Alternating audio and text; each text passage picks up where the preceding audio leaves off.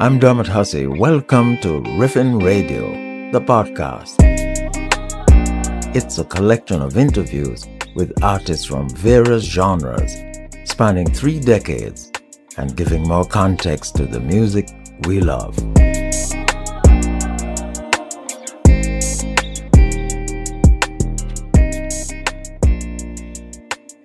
He's been described as the greatest living calypsonian, Slinger Francisco, also known as the Mighty Sparrow. He made Trinidad's calypso a global music. I spoke to the Mighty Sparrow in the 90s. Sparrow, before your first appearance at the Old Brigade tent in 1954, how much experience prior to that had you had in Calypso? Virtually none. Just singing around the street corners and singing with my friends, singing at home, singing in school. That's about it, but nothing professional. It is said, though, that you seem to have known then a great many calypsos by heart. What was it in there that had attracted you to it? It said, for instance, that you had studied a lot of the early calypsonians like Invader, Kitchener, and Melody? Well, I had heard them, but I never really studied them in the true sense of the word. But like anything else, uh, you learn uh, from hearing things on the radio, hearing it at carnival time, you know, little bits and pieces here and there. What I find fascinating that in 1956 you won the Calypso title.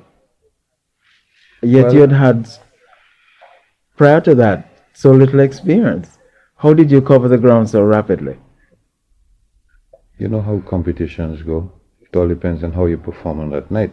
I wouldn't think, or I wouldn't dare to say that I was better than the the guys I beat on that night because they had all the experience. I had virtually none. But on that night, whatever inspired me just was good enough to impress the judges, and I was awarded the prize and give them some good licks. One of your first calypsos then is indeed one of your classics, Jean and Dinah. That's right. Yankees gone and Sparrow take over now. Now, that sentiment of the Yankees having left Trinidad at, at least a decade before was somehow given a kind of new currency in that song. Was that a feeling that was still very much alive in the Trinidadian mind as a result of the you know the experience with the Americans? Well, I don't think that um, the Yankees had left a decade before. The Yankees had just left. I believe they must have left somewhere in 1954 55. You understand? And it, it, it, it had just dawned on me that it was um, good thinking to make a song about the situation as the girls were now back in control uh, of the locals. the local boys were now back in control. And um, if the Yankees had left 10 years before, I wouldn't make a song like that. You know, mm. it was a recent thing. It was recent. Okay. Gordon Rohlehr, the professor of West Indian, uh, West Indian literature, says that there's a parallel between your emergence and the emergence of the PNM in Trinidad. And he cites um, the fact that you sang calypsos that referred to the party in particular, as well as the policies of Eric Williams. Do you really see that there was a, a an actual, was that a coincidence or was it deliberate? I think coincidence, but when it comes to Gordon Rohlehr, um, I don't know exactly what he said, but I really wish that where I am concerned, he would have interviewed me, so at least I could have given my side of the story for his opinion about me. Oh, he didn't. I didn't realize that either. A serious shortcoming in scholarship. If you say so. Many of your calypso sparrows speak um, touch on politics, although that's not your main interest. From what I've been able to gather. I mean, you've dealt with many other themes, a wide range of themes. But what are the themes that really struck you most of all in terms of, you know, making commentary on what you are seeing around and about you in Trinidad? I comment on life itself, our way of living, our way of enjoying ourselves, our way of uh, criticizing and politicking and uh, the good and the bad. So I find um, ample scope for observation. It doesn't have to be any one particular theme. If you try to single me down to one particular theme, you can find yourself in a lot of problems. Because I would sing about carnival, I would sing about save the world and the church and the, the good behavior and the bad behavior, sing about uh, children and the education system and the, the good things that the politicians do and the bad things they do. When they're good, I say, praise little Eric, rejoice and be glad. And when I thought it was not so good, I said, you better come good because I have a big piece of mango within, inferring a, a, a threat. Another thing that's been remarkable about Trinidadian society is that there's a level of tolerance. I mean, the political order respected the individuality of the Calypsonian and his right to make commentary. Was that at any time ever challenged in your experience? Hmm, I would think so. I mean, not every politician is as broad minded as he is supposed to be. And, um, you know, regimes change and attitudes change, and what used to be acceptable under one regime is no longer acceptable on, under another regime. And um, in subtle ways, you find yourself even though, uh, as I said in one of my songs, you have the right to criticize, yet you are victimized. Could you just give us some commentaries on the the themes of tunes like Outcast, uh, Simpson, and Mr. Walker? Well, these songs are self-explanatory at one time, you know, they had the rumor that Sparrow dead, and uh, I tried to live it lightheartedly and letting people know that the guy who said Sparrow dead was a funeral agency man trying to make some money. Oh, really? Was that really and, what uh, went down? That was Simpson. And um, more than one occasion, on, mo- on more than one occasion, it was rumored that Sparrow died. I even make a joke on stage and tell them that the woman said to me, if you're dead, boy, you must have dead from the waist come up because go down is trouble. And, um, you know, there's a lot of jealousy and there's a lot of ignorance, and sometimes people just uh, don't know what to say, you know, because I don't think they were used to Calypsonians being as good as me so long the Calypsonians who were perhaps better than me, but in brief spells, but being so consistent. You know, so this is one of the things. And then, you know, there are those who like you and the detractors out there who don't particularly care for you. And um, anything to to undermine your importance in the society. If they say that you're sick or that you died or somebody, you know, people start feeling sorry for you, you're no longer vibrant and alive and kicking and you know competitive so they're going to try to nullify your influence mm-hmm. but they can't do that because the bird have a way of rebounding outcast was that a particular comment on how the society regarded exactly, steel band exactly players? the steel band man and the calypsonians were not really um, fully embraced in the society and as i say the song is self-explanatory Calypsonians really catch hell for a long time. To be associated with a Calypsonian or a steel bandsman, you were taking your future, your, your, your life in your hands to go to the to go to where they practice. And uh, you know, people look at you as uh, slumming or doing something really, really wrong and stupid. Mm. And um, But I'm glad to say that I happened to be, I was able to live long enough to see that these um, old cliches and uh, became irrelevant. Mm-hmm. And uh, the fact of the matter is that the culture, calypso and steel band, really um, blossomed into something of substance, and people really mm-hmm. uh, appreciated and, and was able to embrace it and mm. not merely give it tolerance around carnival time, but all, all through the year. Mm. What about a song like Congo Man? Was that controversial, particularly with regard to some sensitive Africans who might have felt that you were pandering to the myth that there were savages and cannibals? Did that ever occur? I don't think so. I mean, all sorts of things can be conjured up. I mean, if people judge me by what I say, is one thing. I mean, if they judge me by what I what they think I mean is something else. Um, I was talking about cannibalism, and I took specific pains and care to explain. I'm talking about a cannibal head hunter. And if anybody want to analyze the lyrics, they can see, you know, two white women traveling through Africa found themselves in the hands of a cannibal headhunter.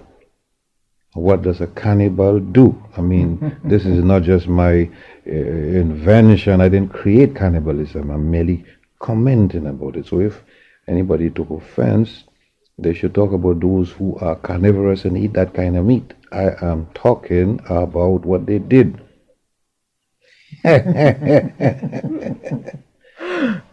what about your use of language? You always referred to Trinidadian speech. Was that a way of channeling to the people as well as um, representing them and speaking to them? Trinidadian speech, what do you mean?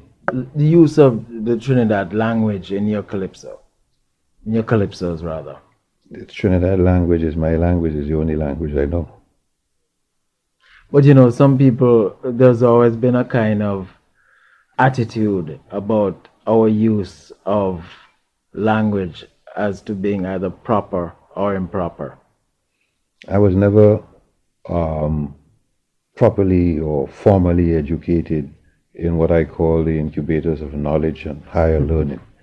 I was brought up in a very elementary, where I went to elementary school, and uh, and many things I learned in the University of Life on the streets of New York, the streets of Port of Spain, and the different Caribbean countries. And uh, I try to use it as best I can to communicate so people can understand what I'm saying. What about your use of music? How careful were you about arrangements, musicianship? Because I think that's a special area in a lot of your calypsos that perhaps has not been recognized but people go back and listen to a lot of those musical backgrounds that supported your calypsos.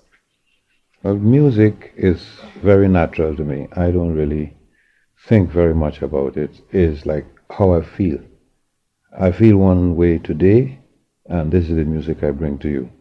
And uh, if you press me uh, tomorrow or the next day about the same song, I can give you some additional lines that may be just as sweet or sweeter. And sometimes the musicians say that I am always changing and changing, but it's how I feel. If I feel to put something jazzy today as arrangement, I put it.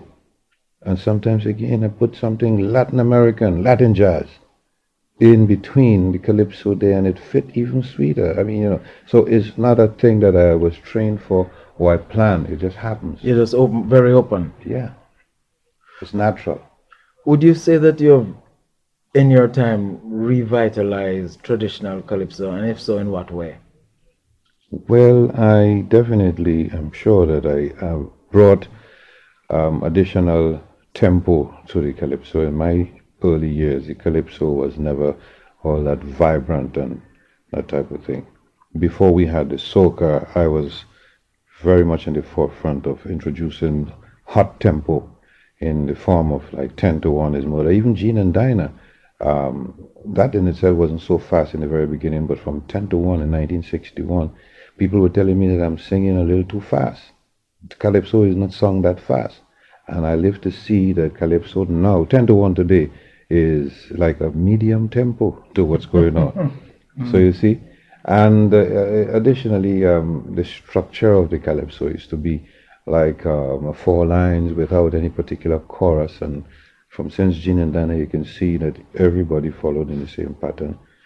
You had a complete composition in verse and then a chorus. And, uh, you know, um, additionally, I've taken it to many parts of the globe to expose it. Uh, people invite me. I sometimes pay my own passage to go to different places to make sure that there's a calypso presence there.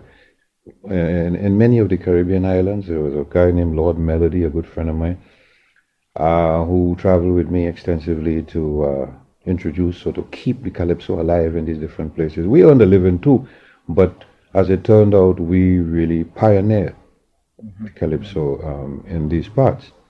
Um, people like um, Lord Kitchener, though a very great calypsonian, he always was.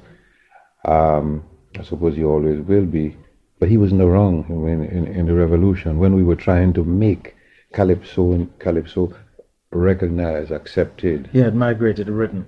You understand? Mm-hmm. So he did send a few road march from um, Britain, but uh, that that was about you know that was good because some of the other guys who went away and they didn't do that.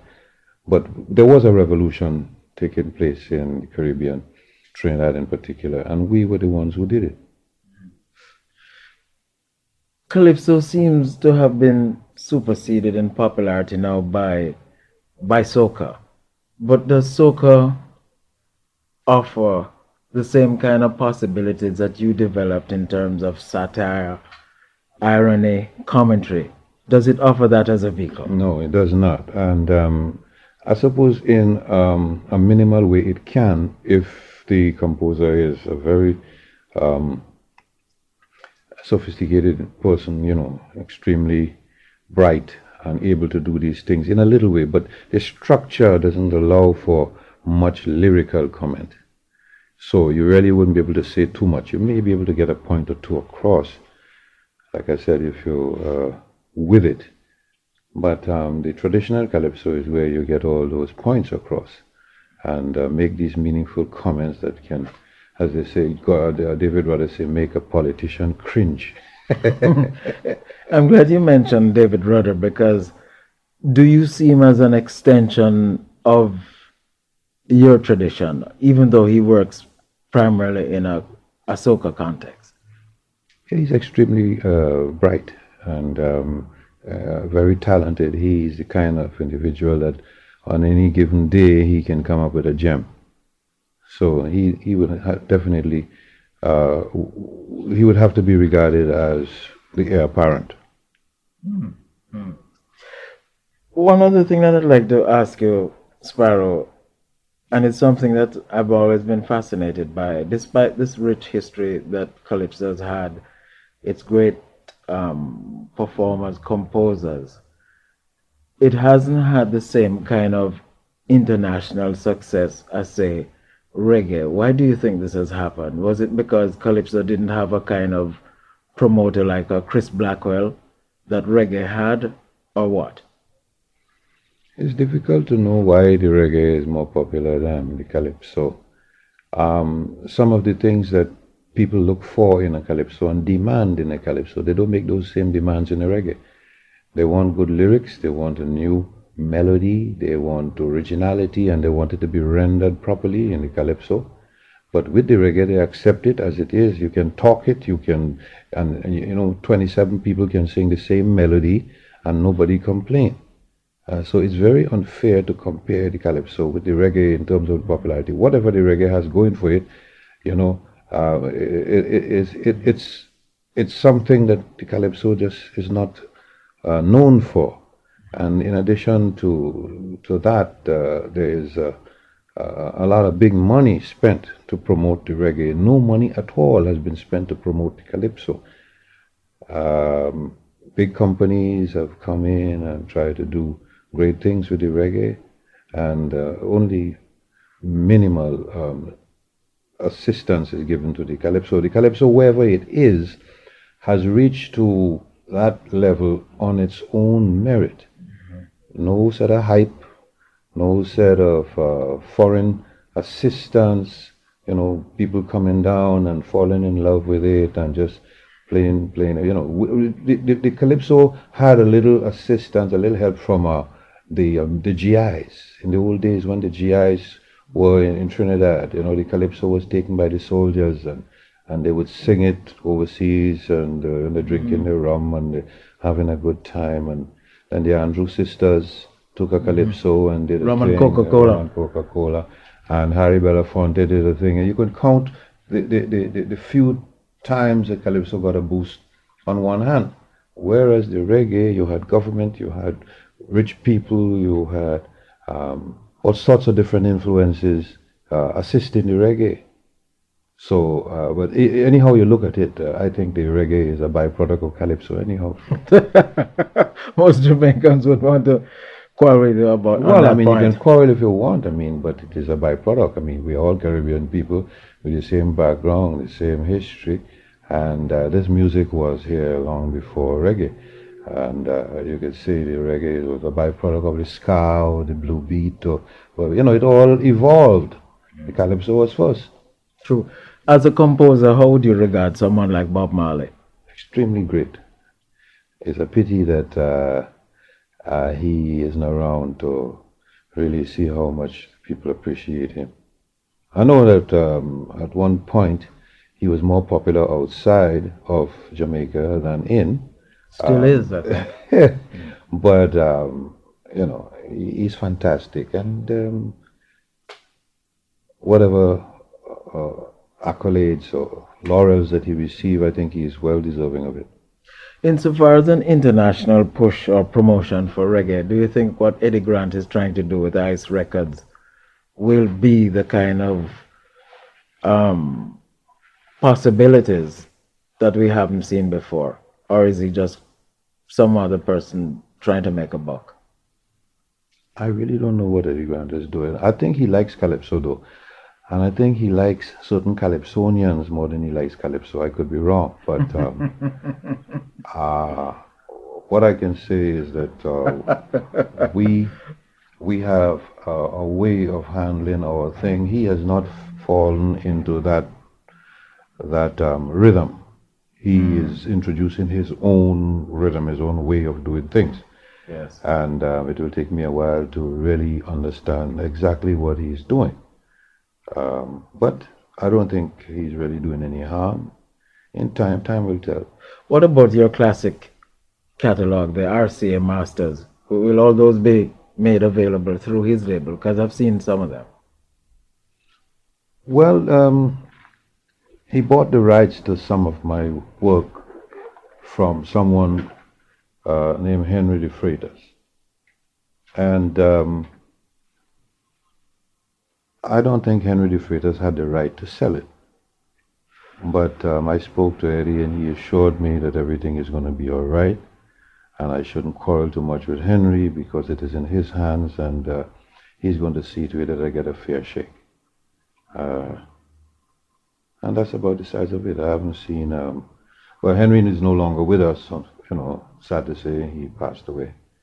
And um, I just have to wait and see. I can't really say anything bad about Eddy Grant and his operation. You know, he's trying and nobody else tried. So even though I would perhaps like to see things uh, be done a different way, uh, I still have to respect his uh, his uh, involvement and his experience. And then he's investing hard-earned money behind the thing. So let's say, as far as Eddy Grant is concerned, wait and see. Time will tell. For someone who has written possibly over 600 songs, achieved mostly anything that an artist could want to achieve. Have you got any other ambitions? Well, I think my main ambition is to continue performing and doing the things that I love. And uh, what I'm happy with, um, I've, I've explained to people from time to time that this is, this is my hobby and uh, it, it, it's very nice to know that you can earn a living by doing what is your hobby. So, I have other ambitions. Sure, I'd like to win the lotto. I'd like to uh, to have a, a home in the French Riviera. Or I don't think I really can afford it, though. I mean, you know, not necessarily, not financially. Even though I you know I can afford it financially, I don't have the time. You know, I do enough traveling as it is as a performer. So I'm very cool with where I'm at. You know, I, I, instead of trying to to be over um, overly ambitious, I would like to consolidate my position and perhaps cut down on some things.